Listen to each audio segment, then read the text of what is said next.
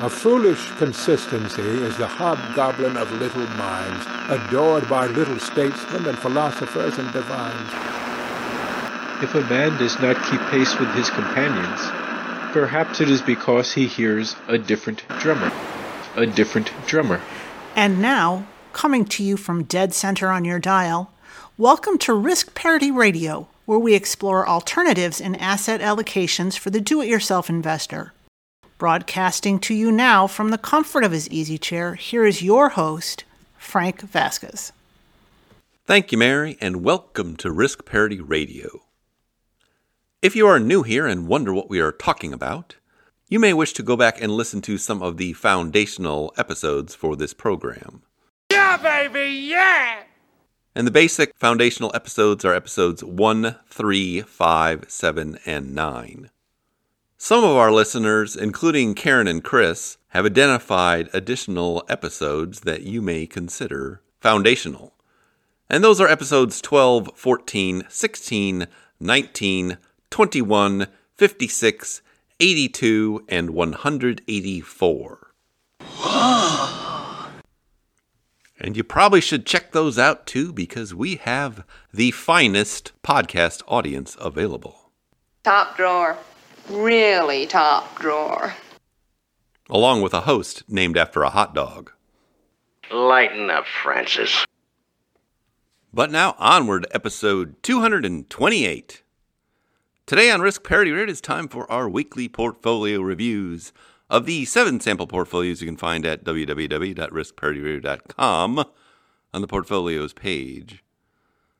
But before we get to that, we have some emails. Before we get to the emails, I just wanted to talk about a fun holiday tradition that our family has started recently. So all of our sons came home yesterday. The last one arrived home yesterday. And we had our annual Talladega Nights Golden Fleece Diaper Christmas dinner, which featured fast food, fried chicken, pizza, and the always delicious Taco Bell. And we washed it all down with some Mountain Dew and Pabst Blue Ribbon. Shake and bake. And hilarity ensued, as it usually does. What is wrong with you? Chip, I'm all jacked up on Mountain Dew. I like to think of Jesus like with giant eagle's wings and singing lead vocals for Leonard Skinner with like an angel band. And I'm in the front row and I'm hammered drunk. Hey, Cal, why don't you just shut up? Yes, ma'am. But now, next on the program today... I'm intrigued by these, how you say, emails. And... First off, we have an email from Drew. And Drew writes... I've been considering using a managed future overlay on top of an approximately 100% equity accumulation portfolio.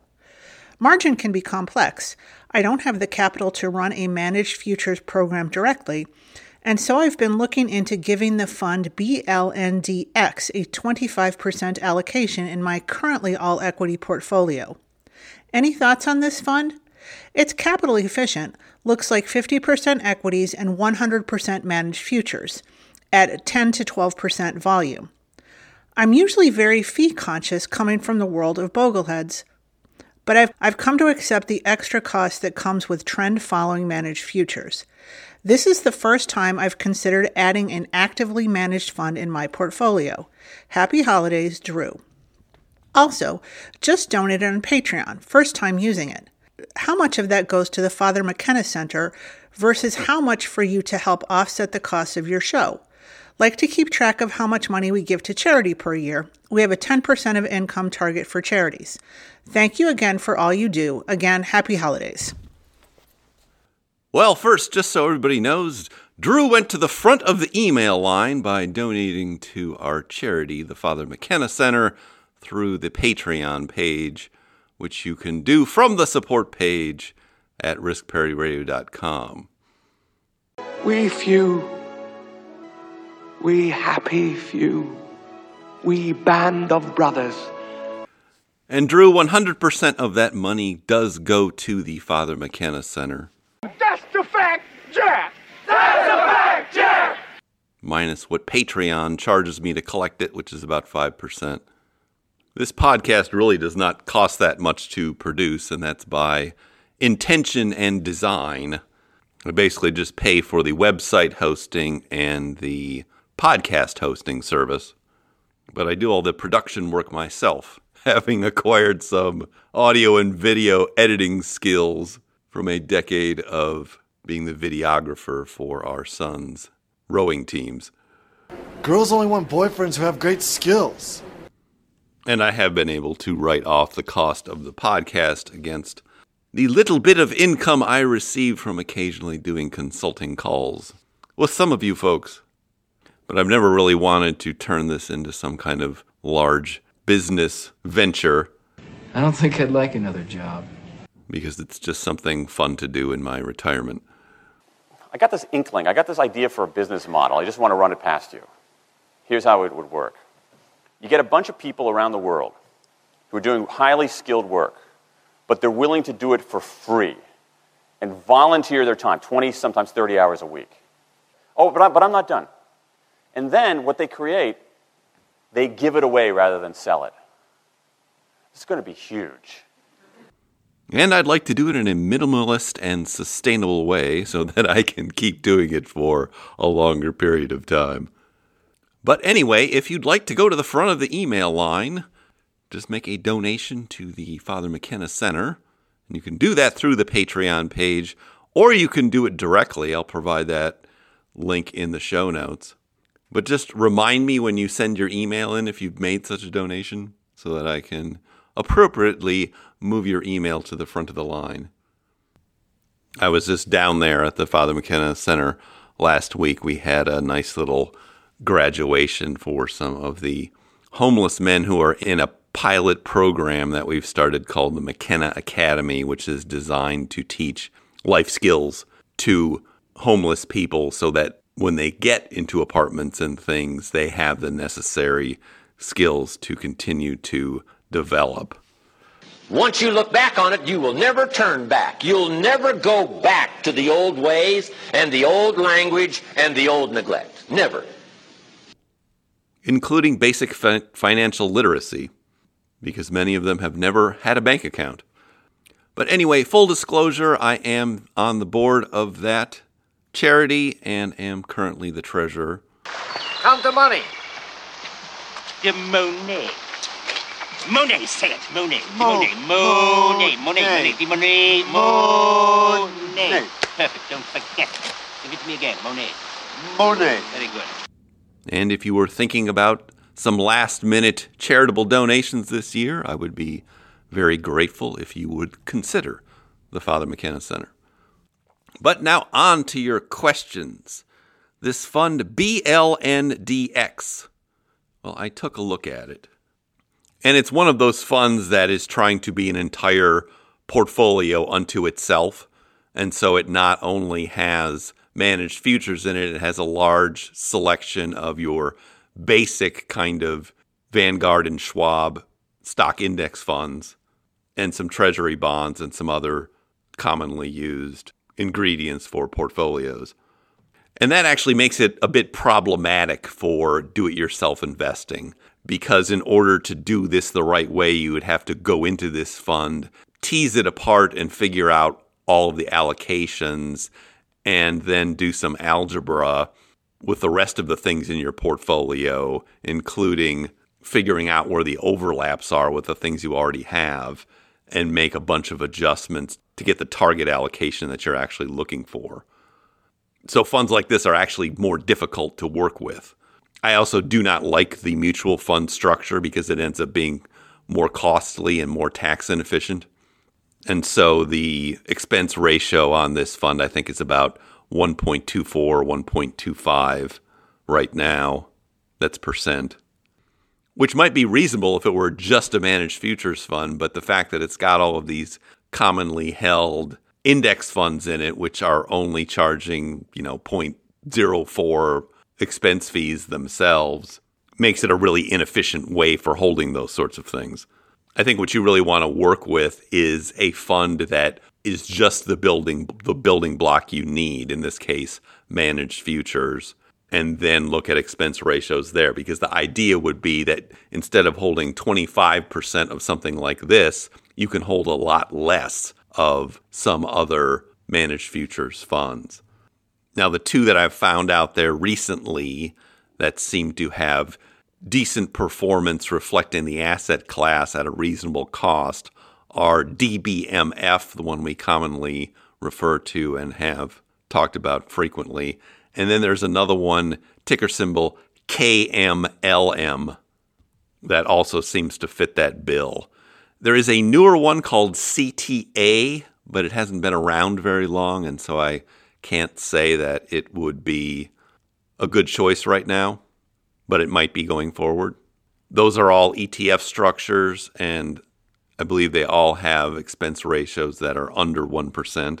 And you probably only need an allocation in most portfolios of something like that of around 10 to 15%, I would think. So those would be my general suggestions if you're looking for something like that. I should also say I think I'd be careful about making a big shift into some fund like that right now, unless you are just building out the position slowly. And the reason for that is that you could be caught fund chasing. Those kinds of funds have had a pretty decent year, and we're up about 20% the last time I checked. But if you're going to make a shift into something like that in an abrupt way, you probably do want to wait until your current portfolio has recovered, because otherwise you're in danger of essentially selling low what you have now and buying high, which is one of these funds that has had a recently good performance. So I would take your time with that unless you're just building out something new to begin with. If you're looking for a rule of thumb, the rule of thumb is wait until your current portfolio is at or near an all-time high before making any large shifts into other allocations or asset classes. Hopefully all that helps, and thank you for that email and for your donation. The best, Jerry, the best. Second off, we have an email from the Sad Scientist.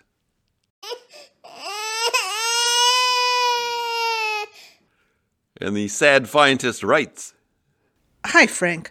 I was running some backtests on Portfolio Visualizer, and I found it interesting that the IEI ETF, Intermediate Treasury Bonds, are slightly more negatively correlated than TLT compared with VTI. Does it mean I can use the less volatile IEI ETF instead of TLT? I probably know what you'll say. You can't handle the truth! These funds only go back to 2007 and all, but still, a good 15 years. And since you always talk about the age of steel of investing, I think this period is a big enough and modern sample. Thoughts?" Well, my frowny-faced friend... What you were talking about does have a very long history, because the Intermediate Treasury Bond Fund is really the same thing as the 10-year, and so you have 100 years of data to look at for something like that. Now, all treasury bonds, particularly when you get into intermediate and long-term, are going to have similar correlation numbers to the stock market because they're the same kinds of things. So the difference is in the duration. And how does the duration affect the asset class? Well, it makes the longer duration bonds generally have a higher return over long periods of time because there's more risk there, and they are also more volatile. And so you're probably scratching your head is thinking, well, why would I want something that's more volatile? That certainly wasn't very helpful in a year like this. Well... Fortunately, years like this only happen once every 40 or 80 years. In the long run, if you are holding and rebalancing a portfolio, that volatility, if it's not correlated with something else, will give you more rebalancing opportunities and can reduce the overall volatility of the portfolio while maintaining a relatively high compounded annual growth rate. And this is why you don't want to look at these things in a vacuum and construct some kind of bond portfolio that's separate and apart from the rest of your portfolio. You want to look at the whole thing and see how the whole thing would perform over a long period of time. And one of the reasons you would prefer to hold the longer duration bonds in a complete portfolio is that then you have to hold less of them. You get essentially more bang for your buck, so you can hold a lower percentage in treasury bonds and have the same overall effect in the portfolio than you would if you had a short duration or intermediate duration bond. And this is why we say there are really three reasons you might hold bonds to begin with. One would be stability, another one would be income, and another one would be diversification. When you're looking at duration, stability is on the short end of the duration spectrum, so short-term bonds are very stable. But if you hold too many of them, they can be like dead weight. On the other hand, longer-term bonds end up being the most diversified from stocks, not only by the correlation numbers, but by the volatility, which contributes to the diversification factor overall. This is why in a lot of respects, when you're using these bond building blocks to construct a portfolio, it's actually easier to just look at short-term bonds as, well, I want this much of these because I'm looking for this much stability in this portfolio. And then I want these long-term bonds for their diversification qualities. The ones in the middle, those intermediate-term bonds, as you can imagine, do some of each, but don't do either one as well. And so if you look at a couple of our sample portfolios, the Golden Butterfly and the Golden Ratio, the Golden Butterfly is an example of a conservative portfolio that's taken a 40% bond allocation and put half of that in stability, the short-term bonds, and half of that in diversification, the long-term bonds. The Golden Ratio portfolio has taken a more aggressive position, adding more on the diversification side and reducing the stability side to only the 6% that's used for distributions. Now, you could imagine taking those portfolios and just replacing all the bonds with an intermediate treasury bond fund. And you may end up with very similar results for most periods, but it's going to be less flexible. And it's probably going to end up with a lower Sharpe ratio for any given period of length that is compared. So it's certainly never wrong to use intermediate treasury bonds in a portfolio. It is a very standard and accepted practice. I think you just need to be asking yourself and be mindful of why you're using them and asking that question, why do I want this particular allocation to bonds? Is it diversification, income, or stability? And then pick the right ones for that purpose. I think this is a topic that's very difficult for most do-it-yourself investors to get their heads wrapped around.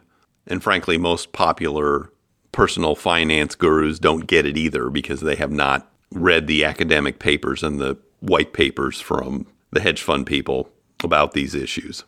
So they end up with this kind of incomplete idea about bonds, which is that their primary purpose is stability and income. And also hold an erroneous belief that all bonds are diversified from all stocks and in the same manner. Those notions just are not true and become stumbling blocks to constructing better portfolios. Something for us all to ponder while we're drinking that spiked eggnog later this evening.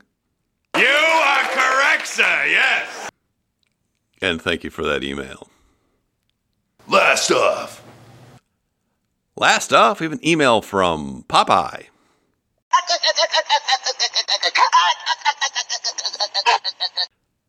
And Popeye writes, I understand you're taking withdrawals from the portfolios. My question is if the returns you state since its inception are taking the distributions into account, or are they the starting and ending values that have grown by X percentage? Well, thank you for this question. I suppose the real question is, how are the distributions accounted for in connection with the returns? And the answer is the returns are not supposed to be influenced by the distributions. So the distributions are removed from the calculation of returns. So in any given year, if a portfolio had a 10% growth and we took out 5% of the portfolio as distributions, that would be counted as a 10% return. even though the nominal amount of the portfolio obviously would only be 5% higher. Now, fortunately for me, Fidelity, where I keep these portfolios, has upgraded their performance tracking options and will give me year-to-date annualized returns and returns since inception on a daily basis. Yeah, baby, yeah! So starting this week, I'm letting Fidelity do it for me. Actually, starting the middle of last week, I fixed those numbers, which were similar but not exactly the same as the ones I had already calculated. So I will be relying on the professionals at Fidelity going forward. The thing is, Bob, it's not that I'm lazy. It's that I just don't care. And thank you for that email. And now for something completely different. And the something completely different is our weekly portfolio reviews of the 7 sample portfolios you can find at www.riskparityradio.com on the portfolios page. Just going through what happened in the markets last week. It was a typical week for the year of 2022, which means it was bad. So the S&P 500 was down 0.2% for the week. NASDAQ was down 1.94% for the week. Small cap value stocks represented by the fund VIOV were down 0.36% for the week. Gold was actually up last week. I love gold! Gold was up 0.14% for the week and is almost flat for the year right now. Long-term treasury bonds were the big loser. Our new representative fund VGLT was down 4.56% for the week, after some surprise moves by the Central Bank of Japan that rattled the world's bond markets. Real wrath of God type stuff. Now, I had mentioned I was going to do this a couple weeks ago. What I did was sell all of the TLT in the various portfolios and replace that with VGLT, which is a similar long-term treasury bond fund, but offered from Vanguard, which has a lower expense ratio than TLT. And I had done that based on an article I read at Portfolio Charts about the availability for those funds to do this kind of tax loss harvesting with, because they're slightly different. And I'll link to that article in the show notes again. But we will be using VGLT going forward as our representative long-term treasury bond fund. Moving on to the next asset, REITs, represented by the fund REET, were flat last week. Commodities, represented by the fund PDBC, were up 2.23% for the week. I should also note there was a large distribution out of that fund for the year, so it looks like it went down a lot, but that is actually coming back into the portfolios as a cash dividend payment. The next one is preferred shares, represented by the fund PFF. That was down 1.57% for the week. And our last one, managed futures, represented by the fund DBMF, were up 0.77% for the week. Now, moving to these portfolios, first one is this reference portfolio, the All Seasons. It's only 30% in stocks and a total stock market fund, 55% in intermediate and long-term treasury bonds, and 15% in gold and commodities. It was down 1.97% for the week, is down 18.59% year-to-date, and down 7.28% since inception in July 2020. Moving to our three bread and butter kind of portfolios. First one is a golden butterfly. This one's 40% in stocks, divided into total stock market fund and a small cap value fund, 40% in bonds, divided into long and short-term treasuries, and 20% in gold, GLDM. It was down 0.84% for the week. It was down 13.34% year-to-date and up 7.46% since inception in July 2020. Next one is the golden ratio portfolio. This one is 42% in stocks and 3 funds, 26% in long-term treasury bonds, 16% in gold, 10% in a REIT fund, and 6% in a money market fund. It was down 1.15% for the week. It is down 18.6% year-to-date and up 2.94% since inception in July 2020. Next one is the Risk Parity Ultimate. I will not go through all 15 of these funds in this portfolio, it was down 1.68% for the week. It's down 24.37% year-to-date and down 5.03% since inception in July 2020. Now moving to these experimental portfolios involving leveraged ETFs. So the first two are levered up more than 100% and have the kind of volatile returns you would expect from that. First one is the accelerated permanent portfolio. This one has 27.5% in a levered bond fund, TMF, 25% in a levered stock fund, UPRO, 25% in a preferred shares fund, PFF, and 22.5% in gold, GLDM. It was down 5.04% for the week. It's down 41.07% year-to-date and down 21.97% since inception in July 2020. Next one is the most levered and least diversified portfolio, the aggressive 50-50, which is half stocks and half bonds. It's got 33% in a levered stock fund, UPRO, 33% in a levered bond fund, TMF, and the remaining third divided into a preferred shares fund, PFF, and an intermediate treasury bond fund, VGIT.